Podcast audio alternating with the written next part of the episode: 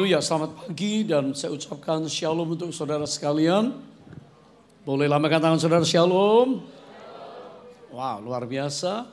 Pagi ini pagi yang diberkati Tuhan, minggu pertama di bulan Mei biasanya kita perjamuan kudus minggu kedua tetapi karena perubahan di gereja pusat di Indonesia mana Pak Niko harus mengikuti pertemuan dunia di Amerika pada weekend ini sehingga diubah ya minggu depan.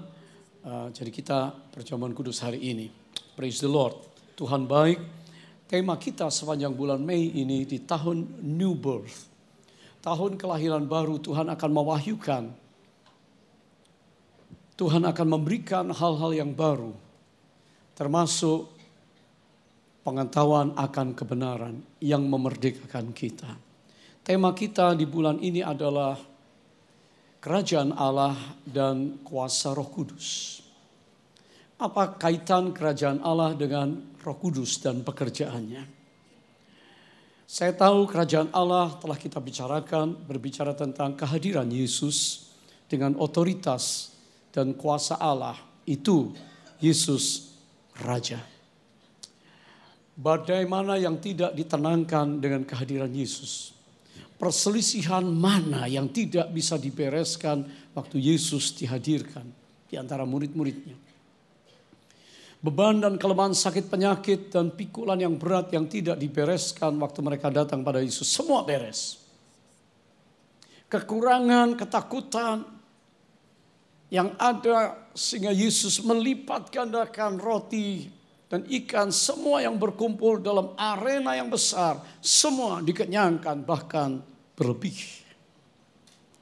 Pada waktu orang berduka dan menangis karena ada seorang kekasih yang mati, baik yang masih muda maupun yang sudah berumur, Yesus dihadirkan dan kuasa Yesus perintahkan bangkit, maka orang itu bangkit, saudara.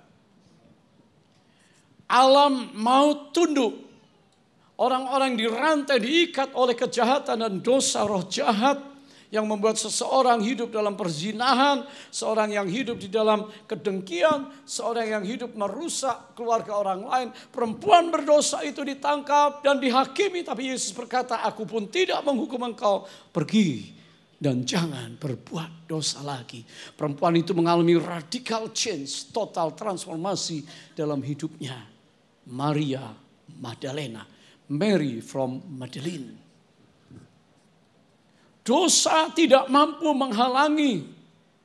Iblis juga melepaskan ikatan roh-roh jahatnya yang mengikat banyak orang. Sehingga yang ayan, yang dirasuk setan, yang ngomong yang hoax, yang melakukan yang jahat. Pada waktu mereka buka hati mereka, Yesus datang dan iblis diusir. Maka roh jahat itu keluar.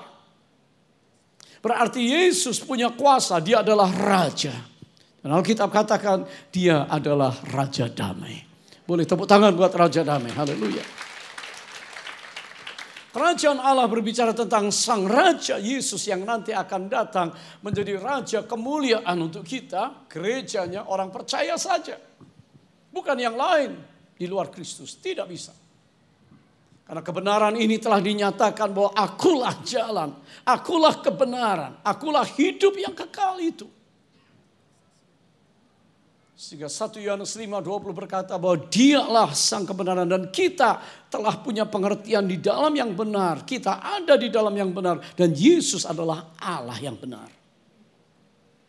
Ini penting untuk kita pahami sebagai jemaat Tuhan. Bahwa kita berjalan dalam kebenaran Kristus, ada di dalam kerajaan Yesus Kristus. Yesus berbicara tentang raja. Yang kedua, kerajaan Allah berbicara tentang surga turun ke bumi. Apa yang turun? Suasananya hadiratnya. Roh Allah yang ada di surga turun di bumi hari ini. Dan waktu roh Allah, roh kudus ada di bumi. Saudara berkata bagaimana roh kudus ada di surga? Dia maha hadir, dia ada di mana-mana. Karena Allah itu roh. Dan ehad satu, esa. Dan maha hadir. Saudara, bagaimana suasana surga turun ke bumi? Kerajaan Allah itulah yang Yesus sampaikan. Supaya kalian berdoa minta kerajaan itu turun. Tentunya berbicara karena Allah roh. Kerajaan ini kerajaan roh. Sebab itu roh kudus dicurahkan.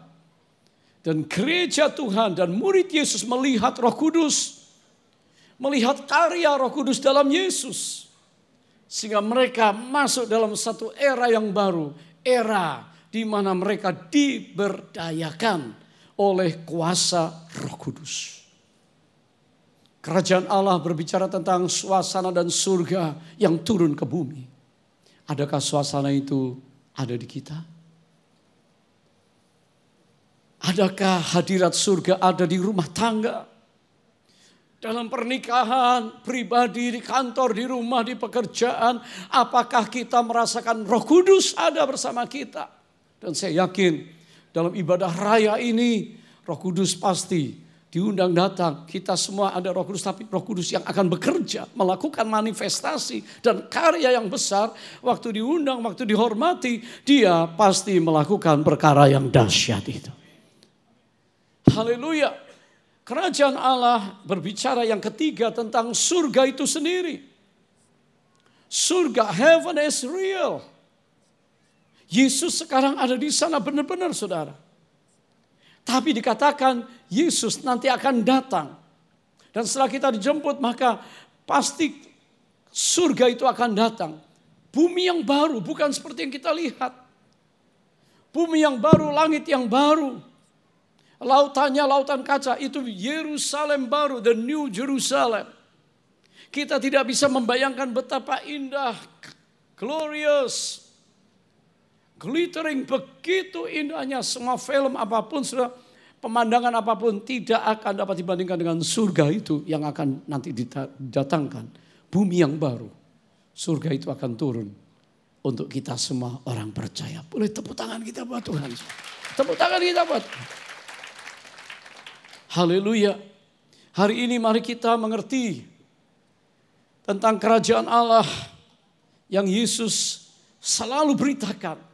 Injil kerajaan Allah bukan hanya Injil yang menyelamatkan, tapi Injil yang membawa kuasa kehadiran Allah yang mengubahkan hidup setiap orang. Dan pagi ini doa saya, doa kita supaya kerajaan Allah itu datang dan kuasanya bekerja di tengah kita. Matius pasal yang ketiga Ayat yang kedua, tema kita adalah Kingdom of God and the Holy Spirit. Matius 3 ayat yang kedua, bertobatlah sebab kerajaan surga sudah dekat. Siapa yang berbicara ini? Yohanes Pembaptis. Siapa Yohanes Pembaptis?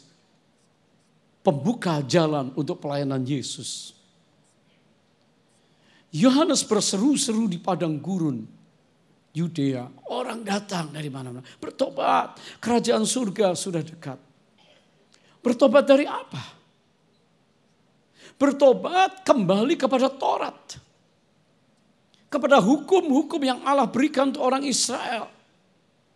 Bertobat dari Talmudnya.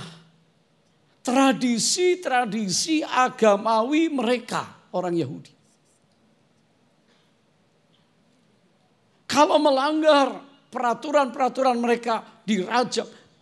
Mereka disengsarakan, mereka terima kutuk, disuruh bertobat dan Yohanes baptis mereka. Tapi Yohanes berseru, lihat anak domba Allah. Kalau aku membaptis kamu dengan air sebagai tanda pertobatan, nanti dia, Yesus, akan membaptis kamu dengan roh kudus dan dengan api. Lalu Yesus setelah dikatakan Yohanes pembaptis karena pelayanannya membuat banyak orang bertobat. Maka petugas yang namanya Raja Herodes murka marah. Dan akhirnya kepala Yohanes Pembaptis harus dipenggal karena kenapa? Karena itu permintaan dari kekasihnya. Hadiah untuk kekasih minta kepala Yohanes Pembaptis. Ah, sudah. Dikatakan di dalam Matius 4 ayat yang ke-7, 17. Sejak waktu itulah, sejak sementara Yohanes baru mati, maka Yesus memberitakan, bertobatlah, sebab kerajaan surga sudah dekat. Mereka beda umur 6 bulan, saudara. Yohanes, anak Zakaria, Elizabeth. Perhatikan, Maria mengandung dari roh kudus. Maria berkunjung ke rumah Elizabeth. Dan sementara kandungan kecil Elizabeth sudah hamil tua. Maka dikatakan melonjaklah sukacita lalu mereka bernubuat. Saudara, orang yang dipenuhi roh kudus, kalau ketemu satu dengan yang lain, mereka itu bisa memuji-puji Allah. Apakah kita lakukan itu? Apakah tiap hari yang ada di pikiran kita hal-hal yang gak enak? Di mana puji-pujian orang benar? Maria memuji Allah. Elizabeth mengucapkan kepada ibu muda, berbahagialah kamu. Ibu-ibu, mertua-mertua semua bisakah mengucapkan bahagia untuk anak-anak saudara, putri-putri saudara? Beda enam bulan. Yohanes mati, Yesus turun Lalu dia berkata bertobat. Kerajaan Allah sudah dekat. Yang dimaksud Yesus tentunya roh kuasa Allah tadi, surga sudah dekat. Hari ini kalau saya berkata bertobat gereja Tuhan, mari kembali kepada Alkitab. Yohanes berkata kembali kepada Torah. Saya berkata, hamba-hamba Tuhan berkata berkembali kepada Alkitab. Jangan jadi Kristen tradisi. Kristen yang ikut-ikutan, Kristen yang nggak tahu firman, nggak tahu prinsip, nggak tahu nilai kebenaran. Dan itu berbahaya. Karena gampang ikut arus, gampang diombang-ambingkan. Kenapa banyak orang Kristen patah arang di tengah jalan berbalik ikut yang lain? Karena nggak ngerti firman. Pertama nggak ngerti firman, kalau tradisi, kalau gereja itu nggak ada roh kudus. Kedua nggak ada conviction, keyakinan oleh Roh Kudus, nggak ada metrai Roh Kudus dalam hidupnya. Dia menggampangkan Roh Kudus dan tidak menganggap sehingga waktu Roh Kudus tegur, insafkan dosa, ingatkan, hibur dia, encourage dia, diabaikan Roh Kudus. Sehingga orang ini menghujat keluar dari Roh Kudus. Kembali jangan ikuti tradisi nenek moyang tradisi gerejawi karena kita diminta menyembah Allah di dalam roh dan kebenaran Allah itu roh. Boleh katakan amin saudara.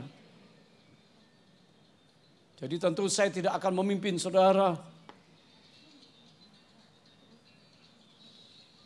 Saya tidak akan menyanyikan nyanyian. Terpujilah Allah Tuhan yang Esa, yang kekal. Lalu saudara jawab, terpujilah Allah Tuhan yang Esa dan kekal. Enggak. Saya mengajak saudara menyembah dalam roh. Masing-masing. Masing-masing berbicara pada Tuhan, menyanyikan nyanyian baru, memuja Tuhan, menyembah Tuhan. Itu menyembah di dalam roh. Boleh tepuk tangan buat Tuhan, saudara. Tentunya bagi orang Kristen yang mula-mula, saya belum bisa pastor. Oke, dibimbing, ikutlah kom. Masuklah di kul kelompok kecil, datanglah di doa, saudara akan mulai belajar berdoa, belajar menyembah, belajar untuk mendengar, berbicara firman, belajar untuk membaca dan ngerti lalu, oh ini toh aplikasinya. Yesus berkata bertobat, roh kudus sudah dekat. Sudah baca di ayat-ayat yang lain, pelayanan Yesus itu luar biasa. Dikatakan di dalam Matius, Lukas pasal Matius 12 ayat 28. Begini, tetapi jika aku mengusir setan dengan kuasa roh Allah, katakan roh Allah. Maka sesungguhnya kerajaan Allah sudah datang kepadamu. Yesus itu Lukas 4, 18, 19 dikatakan roh Tuhan Allah ada padaku karena dia telah mengurapi aku untuk memberitakan, untuk menyembuhkan, untuk melepaskan, untuk membebaskan. Itu pelayanan Yesus saudara. Dikatakan jika aku mengusir setan dengan kuasa roh Allah maka sesungguhnya kerajaan Allah sudah datang. Roh Kudus sudah datang. Dalam pelayanan Yesus. Lalu mereka pikir di mana ya, di mana ya? Yesus menjawab dalam Lukas 17 ayat 21 juga orang tidak dapat mengatakan, lihat, ia ada di sini atau ia ada di sana. Sebab sesungguhnya kerajaan Allah ada di antara kamu. Roh Kudus, maksud Yesus, ada di antara kamu. Kalau kamu menggunakan kuasanya dengan namaku, maka kamu akan lihat kamu pun dipakai musir setan. Kamu pun dipakai tumpang tangan tuh orang yang lemah sakit sembuh. Dan murid-murid praktek. Dan mereka terkagum-kagum. Dan mereka berkata, Guru, namamu kami sebut. Kami lihat iblis itu seperti kilat berjatuhan. Wow, saudara. Mereka bisa melihat penglihatan. Mereka bisa merasakan the power of God. Mereka bisa melihat hasil pelayanan mereka. Kenapa? Karena kuasa Allah Roh Kudus ada di antara mereka. Di saat mereka bingung, orang-orang Yahudi yang masuk iman lebih banyak lagi bertobat kenal Yesus. Mereka pikir Yesus akan mendirikan kerajaannya. Sebab itu Yesus menjawab kepada mereka di dalam Yohanes 18 ayat 36. Jawab Yesus, kerajaanku bukan dari dunia ini. Yesus mendemonstrasikan tanda mujizat. Saudara orang Kristen paling senang kalau ada tanda-tanda heran. Itu level awal, entry level to Christianity is when God demonstrating His power through healings and miracles. Waktu Tuhan mendemonstrasikan kuasanya melalui keajaiban-keajaiban, saudara sukacita. Tapi enggak terus-terus begitu. Kita jangan minta terus tiap hari mujizat, kita egois. Sudah ngalamin, sudah saksi belum? Ada orang lain melihat Yesus dalam kita atau belum? Atau kita terus? Fill me, heal me, bless me, use me. Jangan. Karena waktu sekali Tuhan jamah, lakukan sesuatu, menyaksikan. Ada orang kurang Kristen di entry level, level yang paling cetek saya katakan. Yang selalu mau lihat mujizat. Mujizat itu juga pasti ada, boleh katakan amin. Tapi setelah itu meningkatlah untuk mengenal kebenaran. Pakai kuasa itu di dalam segala bidang hidup kita. Bukan cuma level mujizat. Tapi saudara akan mengerti kedalaman kehendak Allah. Dan ini yang penting orang Kristen harus mengalami dalam hidup kekristenannya yang muda-muda, mahasiswa, senior, single, professional, business people. Saudara harus melihat kuasa ini lebih besar daripada sekedar untuk memulihkan, menyembuhkan kita. Yesus berkata, kerajaanku bukan dari dunia ini. Jika kerajaanku dari dunia ini pasti hamba-hambaku telah melawan. Waktu Yesus mau ditangkap pasti gak terima. Bukan, mereka pikir Yesus menjadi raja pengganti kerajaan Romawi. Tidak. Yesus itu raja segenap alam. Saya masih ingat nyanyian lama. Bahwa Yesus itu raja di bumi dan di surga. Boleh katakan amin saudara. Tuhanku Yesus Raja segenap alam ilahi dan manusiawi. Hendak ku dan ku taati. Karena dia raja segenap alam di surga di bumi hari ini. Dengan rohnya yang dihadirkan. Dia Yesus di sana. Tapi rohnya ada bergerak di bumi ini. Boleh katakan amin. Saudara, kerajaan Allah bicara tentang Roh Kudus, kuasa Allah, kuasa surga yang juga menjadi bagian kita. Sebab itu pagi ini secara singkat saya ingin jelaskan tentang pekerjaan Roh Kudus yang luar biasa.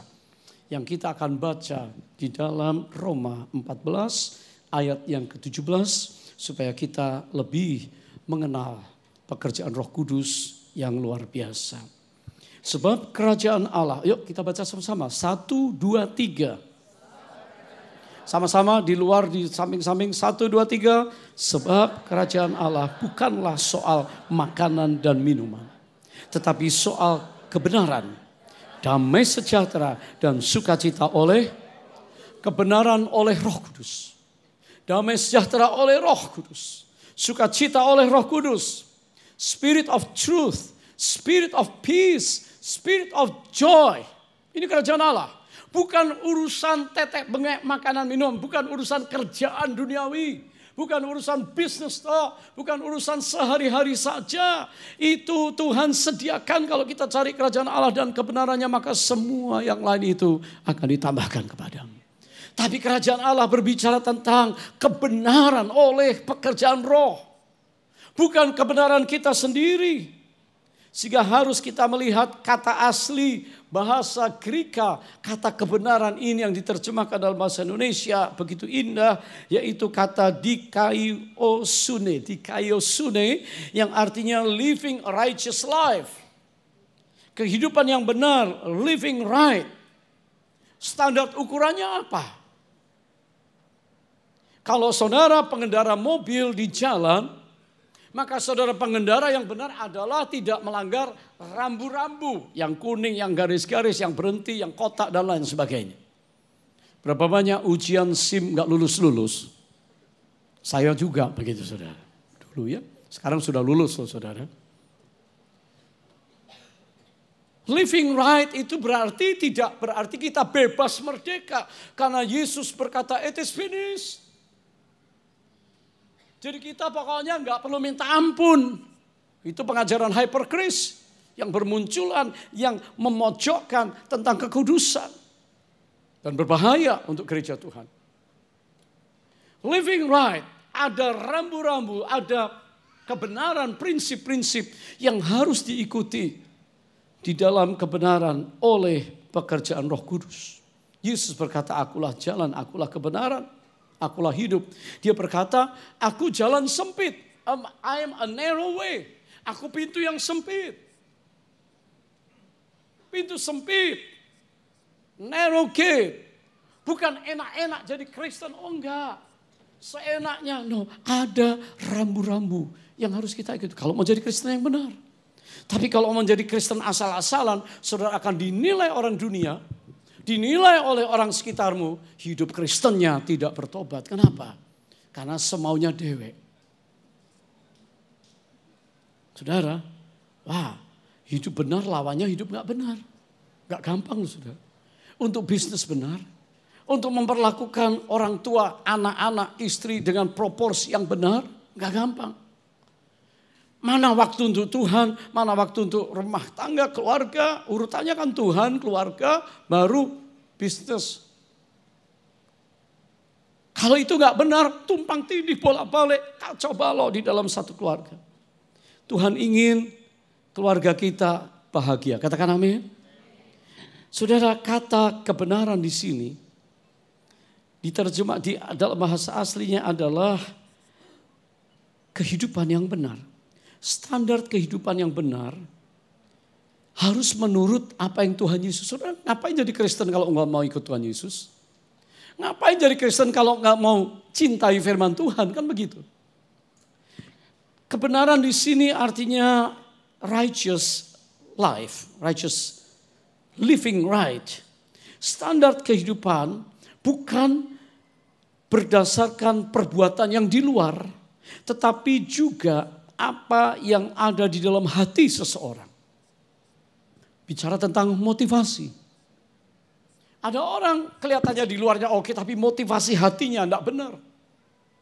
Tidak lurus. Kebenaran di sini berbicara tentang standar yang Yesus tekankan yaitu hati. Sudah. Sebab itu sama orang Parisi Saduki yang beribadah pamer.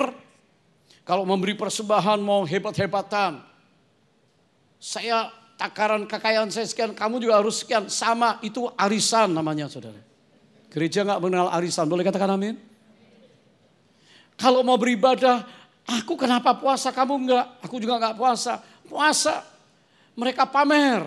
Kalau mau berdoa, Yesus tegur. Itu yang di luar, mesti yang di dalam. Hati ini yang harus ditahirkan, saudara.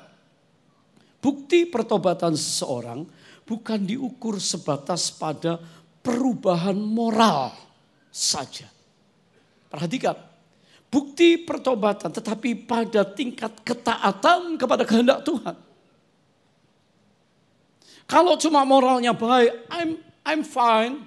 Saya kan nggak cubit orang, saya kan nggak ganggu keluarga orang, saya kan nggak rugikan kalian, Saya kan tidak bikin repot-repot. I'm I'm I'm right. I'm nice person. Tapi kalau orang Kristen ini yang nice, yang berkata I'm right, tapi dia tidak hidup dalam kehendak Tuhan, apa kehendak Tuhan? Dia tidak melakukan firman Tuhan, dikatakan orang ini belum sepenuhnya di dalam kebenaran. Separuh benar. Dan pagi ini kiranya kita semua mengerti, roh kuduslah yang sanggup menolong kita untuk hidup dan berjalan benar. Yang mau katakan amin, berikan tepuk tangan bagi Tuhan. Kita nggak mampu. Tapi kita serahkan pagi ini roh kudus. Aku mau hidup yang memperkenankan Tuhan. Saudara, apa perbedaan antara being nice and being right? It is different. Being nice belum tentu benar.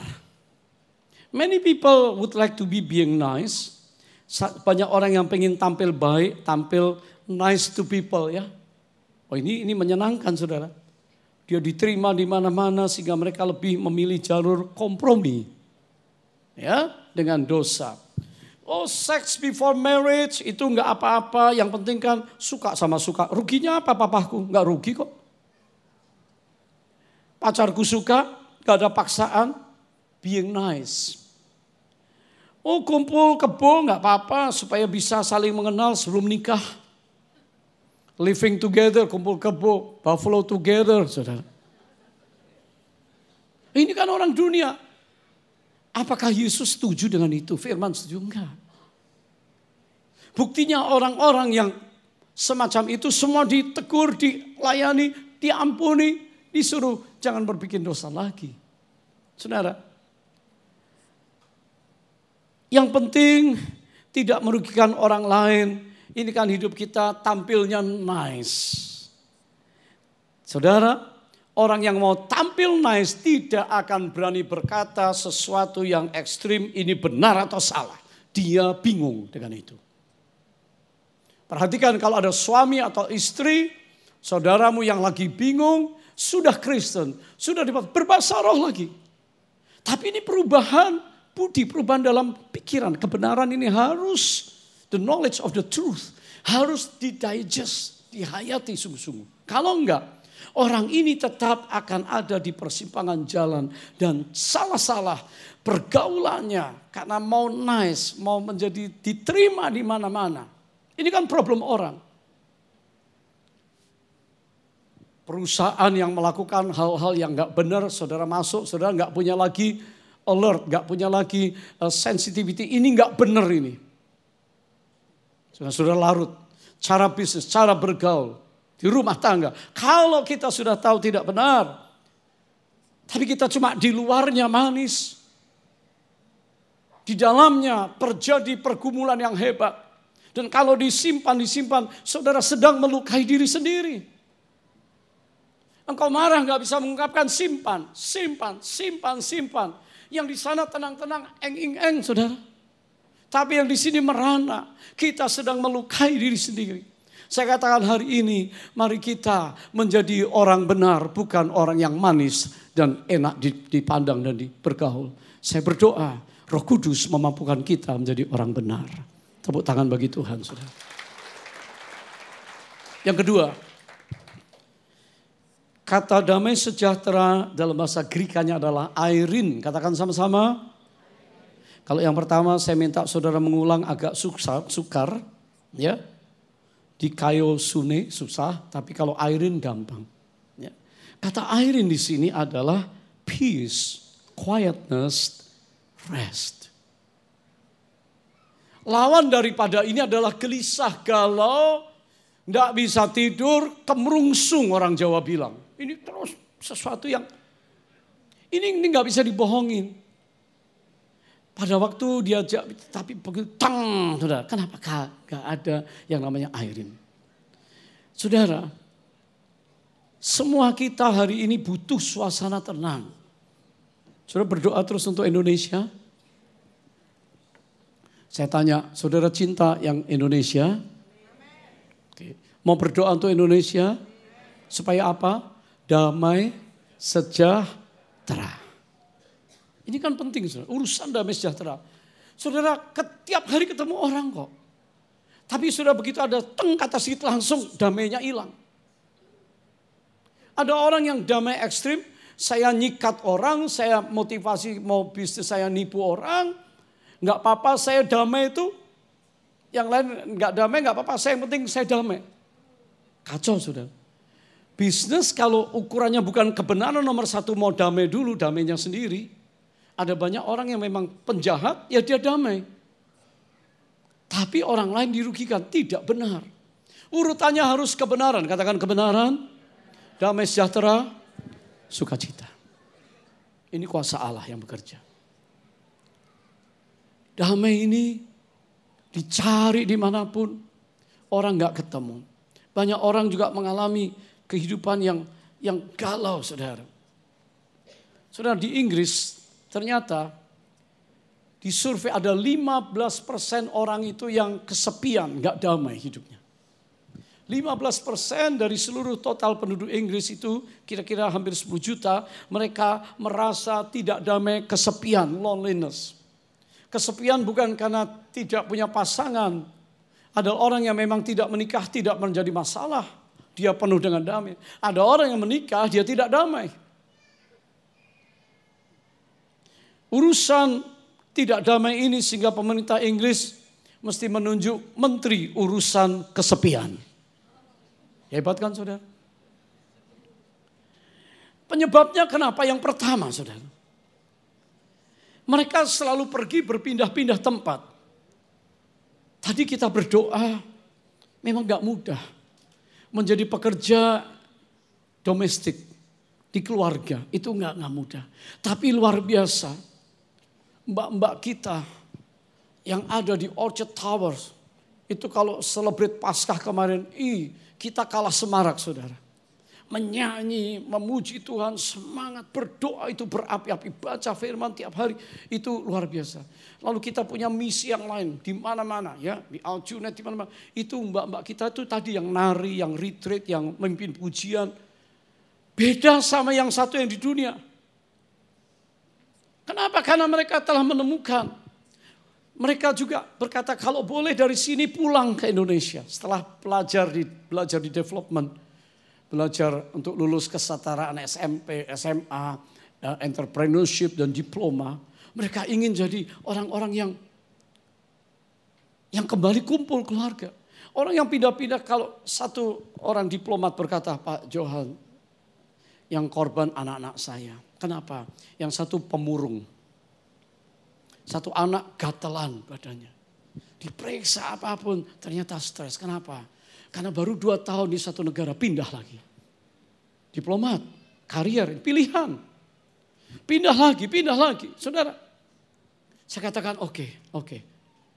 Carilah gereja. Iya Pak, sudah masuk di gereja, dapat komunitas yang bagus, tapi pindah lagi teman baru dan di situ dibully lah di ini di itu. Anak saya sampai nggak mau sekolah. Saya bilang, waduh berat sekali, saudara.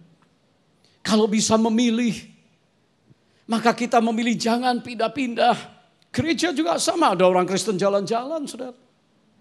Ke sana, nggak ketemu teman, cari sana, nggak ketemu. Akhirnya pada waktu saat-saat tertentu dia kesepian damainya hilang. Cool, saudara pindah. Aljunet gak enak, ketua payoh. Ketua payoh gak enak, Sentosa Island. Siapa tahu bisa berenang, kan begitu saudara. Sentosa Island gak enak, bisa ikut-ikut judi MBS, begitu saudara.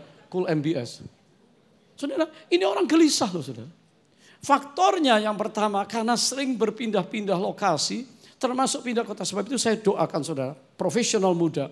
Banyak yang pamit kan, Tiap bulan, dua bulan, pastor kami mau pindah. Oh ke mana?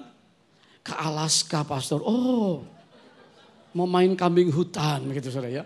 Pastor saya ke Afrika. Kalau tugas saya nggak bisa bilang apa. Tapi kalau keinginan didoakan lagi. Kehendak Tuhan nggak? Jangan korbannya istri, anak nggak damai sejahtera. Karena kita pengen kaya. Pindah, pindah, pindah, pindah. Saudara, anak-anak muda, profesional muda, kalau engkau bisa memilih, dengarkan suara Tuhan. Dengar konfirmasi. Supaya Anda tidak salah melangkah dikit-dikit. Saya tak pindah sana, tak pindah sana, tak pindah sana. Emangnya bikin happy? Enggak.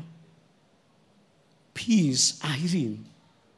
Itu supaya seseorang bisa rasa quiet. Roh Kudus yang akan tuntun, kasih ajar kita. Saudara, yang kedua, kalau seseorang pindah-pindah dan tidak berakar satu tempat, dia akan kesepian. Yang kedua, orang yang suka mengurus diri sendiri, mandiri.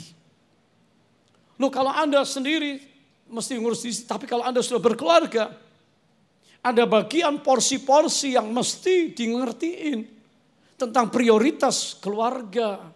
Kalau itu tumpang tindih, kacaulah keluarga itu. Ada orang yang suka mandiri, oh, tidak mau diganggu, tidak perlu orang lain. Ini makhluk sosial tetapi tidak bersosial. Akibatnya sering kali tidak merasa damai. Karena dia merasa seperti orang asing di mana pun. Satu kali Waktu gedung City Tower belum jadi hari. Hampir jadi lagi dikerjakan gerejanya. Saya kesasar masuk ke ruangan itu yang pintu darurat saudara. Eh kekunci sudah, plek. Tidak ada udara, tidak ada AC, oh, masih penuh sampah saudara. Saya ketuk-ketuk gak ada yang dengar. Tukang di sana brrr, lagi gecor, lagi apa. Aduh, HP nggak nggak fungsi lagi saudara. Aduh saya, saya bawa HP Singapura jadi nggak bisa. Aduh saya bilang Tuhan bagaimana? Ya kalau cuma setengah jam nggak apa-apa, tapi kalau sampai sore nggak ada yang nolongin saudara. Itu senyap saudara, itu sepi loh saudara. Saya ketuk-ketuk, saya cari barang, oh ada batu bata kecil, saya dok dok dok, tukang datang bukain saya. Aduh plong sedikit saudara. Yang dilihat bangunan belum jadi, kan begitu saudara. Saudara pernah ngalamin kesepian? Gak damai. Di tengah kerumunan keramaian kota besar Singapura, di tengah keramaian Jakarta. Tapi Anda lonely. Yang ketiga, orang bisa merasa kesepian dan damai hilang. Akibat daripada tiap hari cuma bermain sama ini. Saudara.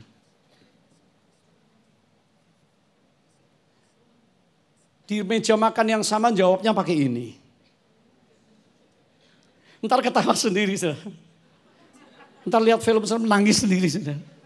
Ntar marah sendiri lihat hoax ini. Kalau keterusan, hidupnya pergaulannya cuma sama manusia yang ada di sini, nggak real, itu bahaya. Tuhan minta kita menjadi pelayan pendamaian, katakan amin. Setelah kita menjadi ciptaan baru, new birth, new creation, 2 Korintus 5, 17, 18, 19. Ayat 18, 19 dikatakan pelayananmu adalah pelayanan pendamaian. Sudahkah kita mendamaikan diri kita dengan Tuhan? Sudahkah kita berdamai dengan keluarga inti kita, suami istri? Sudahkah kita berdamai dengan orang lain? Sudahkah kita mendamaikan orang dengan Kristus, penginjilan? Pagi ini sebelum sambut perjamuan kudus tubuh dan darah Yesus. Mari kita tanya diri kita. Tuhan, Kristenku sudah lama. Aku sudah jadi anak Tuhan. Tapi damai sering kali hilang. Kalau dari dunia. Tapi damai yang diberikan oleh Allah adalah damai yang sejati. Boleh tepuk tangan bagi Tuhan. Haleluya. Sudahkah kau miliki damai di hatimu? Sudahkah kau miliki sukacita di hidupmu? Hanya Yesus yang sanggup memberikan semua itu. Jadikanlah dia raja di hidupmu. Yuk kita bagi berdiri sama-sama. Semua yang di ruang extension. Sudahkah kau miliki oh, damai di hatimu? Sudahkah kau miliki sukacita di hidupmu? Hanya Yesus yang sanggup memberikan semua itu Jadikanlah dia raja di hidupku Saudara bisa senyum di hadapan Tuhan, katakan amin. Katakan terima kasih Tuhan, angkat tangan saudara. Ikuti doa saya, Tuhan Yesus, terima kasih Engkau datang untuk mendamaikan aku dengan surga. Sekarang roh kudus, roh yang mendamaikan aku, roh damai sejahtera turun atasku. Come into my heart. Spirit of peace. Spirit of peace. Come and touch me. Oh kiranya damai Allah turun atas saudara pagi. Terimalah damai yang datang.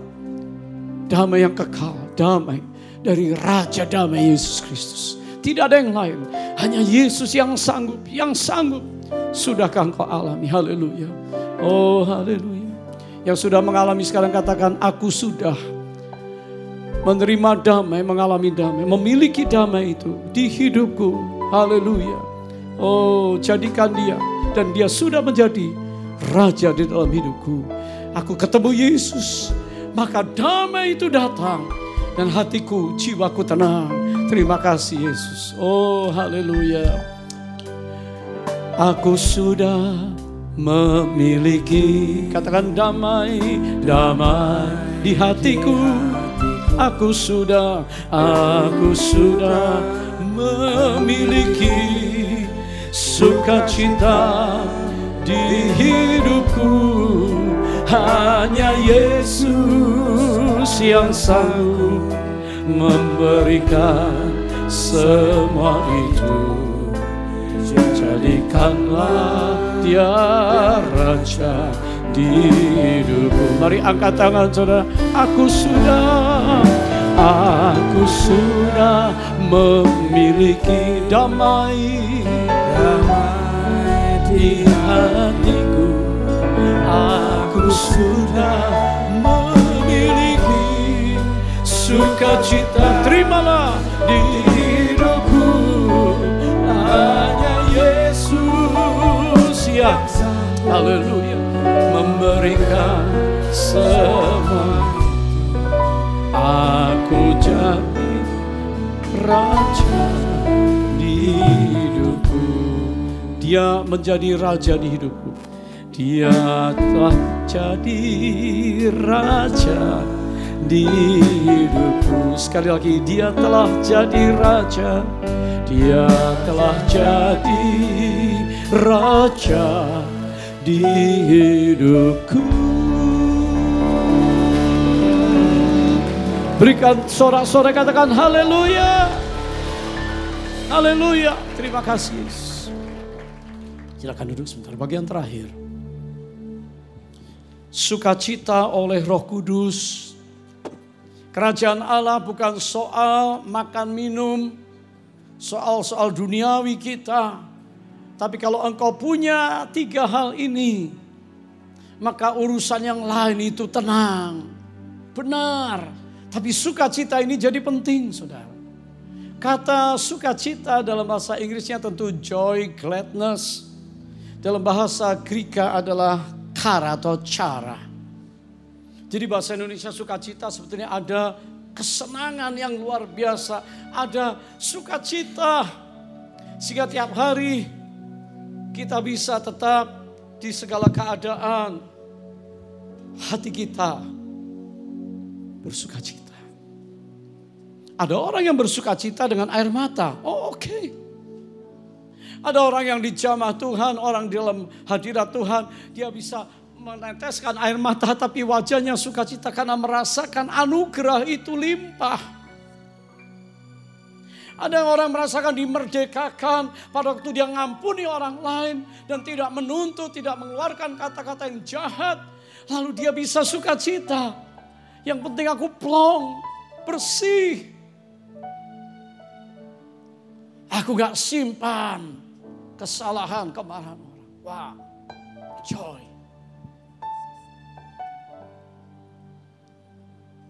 Orang yang terlepas dikatakan dari Mesir. Why we praise God? Mazmur 105 jelas mengajari kita. Mereka yang keluar dari Mesir terbebaskan dari perbudakan dosa, kebodohan, kemiskinan, kutuk agamawi. Keluar di bawah Tuhan, keluar dipimpin oleh kemuliaan tiang awan, tiang api. Dikatakan, they go out from Egypt with gladness and joy. Artinya sukacita itu dirasakan orang lain. Bukan cuma ketawa sendiri. Ada orang nonton film sampai ketawa-ketawa pulang marah lagi sudah. Ada orang lihat yang lucu-lucu ketawa. Istri saya itu koleksi yang lucu-lucu saudara. Dia sering godain saya. Dia kirimin yang lucu-lucu. Bayi berkacamata, bayi yang cekakakan, bayi yang aneh-aneh saudara. Dan mainannya bayi saudara. Karena pelayanan dia anak-anak dia senang ya. Saya tertawa, saya terbahak-bahak. Tapi bukan cuma itu. Di dalamku ada satu joy sukacita yang melimpah. Sehingga tidak hanya memikirkan persoalan-persoalan selalu ada. Tidak memikirkan beban-beban selalu ada. Tidak memikirkan tentang kesehatan, masalah pasti ada. Jangan ada di antara kita yang mau terbebas dari semuanya. Tapi adakah sukacita dari roh kudus? Roh Allah yang hidup itu memberi sukacita. Kalau orang ketemu Tuhan, sukacita. Sukacita ini mau dibeli. Orang dunia cari leisure, cari kesenangan pleasure. Nggak bisa sukacita juga sudah. Tapi orang percaya walaupun nggak Gak uangnya banyak, orang percaya walaupun hidupnya sederhana. Orang percaya walaupun apartemen kamarnya kecil, dia tetap bisa rejoice in the Lord. Sukacita di dalam Tuhan itu kekuatan kita. Firman Allah berkata, the joy of the Lord is Satu kesaksian Pak Arwianto Cokro itu rekan saya wakilnya Pak Niko. Tahun 93, 92, 93 kami ada di Toronto. Saya dilawat Tuhan, roh kudus lawat saya. Saya sudah melayani Tuhan, saya seorang pemimpin pujian. Ya berkhotbah, yang memimpin, berorganisasi di gereja dalam misi luar negeri Dan waktu Tuhan lawat saya seperti diperlihatkan film. Saya nangis, bertobat. Saya katakan bersihkan, pulihkan hatiku. Bersihkan aku dari segalanya. Saya diampuni, saya di... Sudah, saya ngalamin kasih Tuhan dan pada fase selanjutnya saya katakan Tuhan apalagi di jamah Tuhan lagi. Wah saya sudah tiba-tiba plong sukacita saya nangis karena sukacita. Dalam hadirat Tuhan, saya katakan Tuhan apa yang Tuhan mau aku mau. Say yes. Whatever you will say to my life. Ini hidupku, saudara. Saya rasakan sukacita, saya nangis. Nah di sebelah saya, saya maju ke depan bersama Pak Pak Awing Cokro, saudara. Loh dia kok ketawa? Ketawanya enggak, enggak seperti dia biasa ketawa. Wong berangkat banyak persoalan, dia bilang di Alkitab ada persoalan dengan taxation di Indonesia. Dia nggak salah tapi menjadi salah. Dia katakan pulang ini berat. Saya katakan ayo maju ke depan. Kata Manik. Saya di Jawa Tuhan, dia di jamaah Tuhan. Tiba-tiba dia punya roh sukacita, the spirit of joy. Dan dia tertawa, terbahak-bahak. Saya bilang akhirnya waktu selesai, saya kenapa? Saya kata, Kowing kenapa? Itu Jo, Johan, di sini kuning kayak ada gitu-gitu aku ketawa, aku lihat terang begitu. Dia mengalami sukacita roh kudus dan pulang. Urusannya menjadi beres saudara. Dihadapi semuanya dia katakan puji dia bersaksi kepada Pak Niko ke saya. Aku ditolong Tuhan. Kayaknya Tuhan tahu bebanku, kesusahanku, uh, air mataku. Sekarang aku dikasih ketawa. Johan kamu dikasih nangis, aku dikasih ketawa. Roh Allah sanggup melakukan apa saja. Boleh tepuk tangan bagi Tuhan saudara. Saudara mau mengalami kuasa Tuhan ini. 1 Korintus 4 ayat 20. Kerajaan Allah bukan terdiri dari perkataan, not only the words, but the power. Tapi kuasa. Jadi hari ini saya menyampaikan firman. Tapi kerajaan Allah yang saudara terima dari kuasa Allah ini bicara tentang kuasa yang mengubahkan kita. Kalau pada pagi hari ini ada di antara saudara yang nggak bisa ketawa lagi. Berat hidup saya, berat ekonomi, berat beban saya, berat cicilan saya, berat ini, berat itu. Kalau engkau mau mendapat kelegaan lalu pikiranmu terang.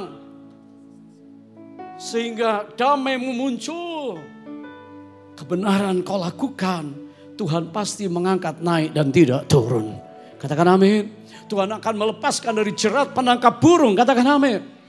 Dan hari ini mari saya ajak bulan doa. Ini masuk bulan roh kudus ya. Setelah kebangkitan. Terutama doakan untuk negeri Indonesia. Mau saudara berdoa untuk Indonesia. Di tengah situasi yang cukup tegang hari-hari ini. Jangan anggap remeh. Peran orang Kristen yang penuh roh kudus yang berdoa di dalam kuasa Allah. Yang kau ikat, yang jahat, yang sesuai firman terikat di surga. Yang kau lepaskan, kalau kau lepaskan namanya sejahtera, terlepas di surga. Butuh banyak lagi orang percaya, berdoa sungguh-sungguh. Masuk ke menara doa, ambil waktu berdoa puasa. Dan saya tahu Tuhan akan menolong bangsa Indonesia. Walaupun kita di Singapura, tapi saya berdoa Hadirilah. Kalau sudah di rumah berdoa nggak cukup, hadiri bersama-sama atmosfer dibangun. Karena sukacita akan kita rayakan transformasi untuk negeri Indonesia. Saya berdoa kita semua bersukacita hari ini. Haleluya. Berikan tepuk tangan bagi Tuhan.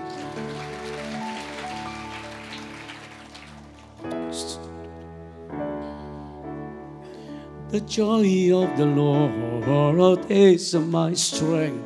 The joy of the Lord Lord is my... Sebentar, saudara. Katakan sama-sama the joy of the Lord. Yang keras sama-sama the joy of the Lord is my strength.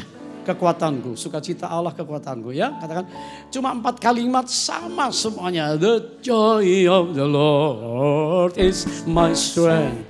The joy of the Lord is my strength. The joy of the Lord is my strength. The joy of the Lord is my strength. Haleluya. Kita bangkit berdiri saudara. Bisa lihat kiri kanan katakan adakah damai di hatimu? Tanya saudara. Yang sudah dapat damai bilang ada, ada, ada. Banyak damainya ya. Sekarang tanya adakah sukacita di hidupmu? Jangan menghadap saya saudara, menghadap tetangga saudara. Sambil kenalan, amin. Sekarang Sukacita harus datangnya dari Tuhan. Ada banyak di antara saudara berkata, Pak Johan, bagaimana saya bersukacita? Aku lagi ngalamin ini dan itu. Beban ini dan itu. Pressure, tekanan ini dan itu. Diagnose dokter ini dan itu. Keadaan situasi ini dan itu. How can I rejoice? Saya katakan hanya roh kudus Roh Kudus yang sanggup menjamah saudara. Boleh katakan amin. The joy of the Lord is my strength. Mari dengan tepuk tangan katakan nyanyian ini. Haleluya, haleluya. The joy of the Lord is my strength. The joy of the Lord is my strength. The joy of the Lord is my strength. The joy of the Lord sekarang saudara lihat kiri kanan tertawa yang lebar saudara. Mungkin seminggu ini belum tertawa, sekarang tertawa kasih lihat saudara sukacita roh kudus. Ada yang ketawanya cuma di ujung bibir saudara nggak apa-apa. Setelah doa pasti tertawanya lebar. Lihat kiri kanan lagi katakan sukacita Allah ada padamu. Haleluya tepuk tangan saudara. The joy of the Lord, is my strength. The joy of the Lord is my strength. The joy of the Lord is my strength. The joy of the Lord is my strength. Ha ha ha ha ha ha ha ha. Mari saudara. Ha ha ha ha ha ha ha ha ha ha ha ha ha ha Ada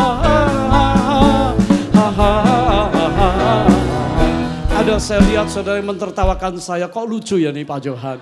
Tapi saya lihat saudara juga lucu saudara, haleluya. Lihat kiri kanan, katakan hahaha saudara ya.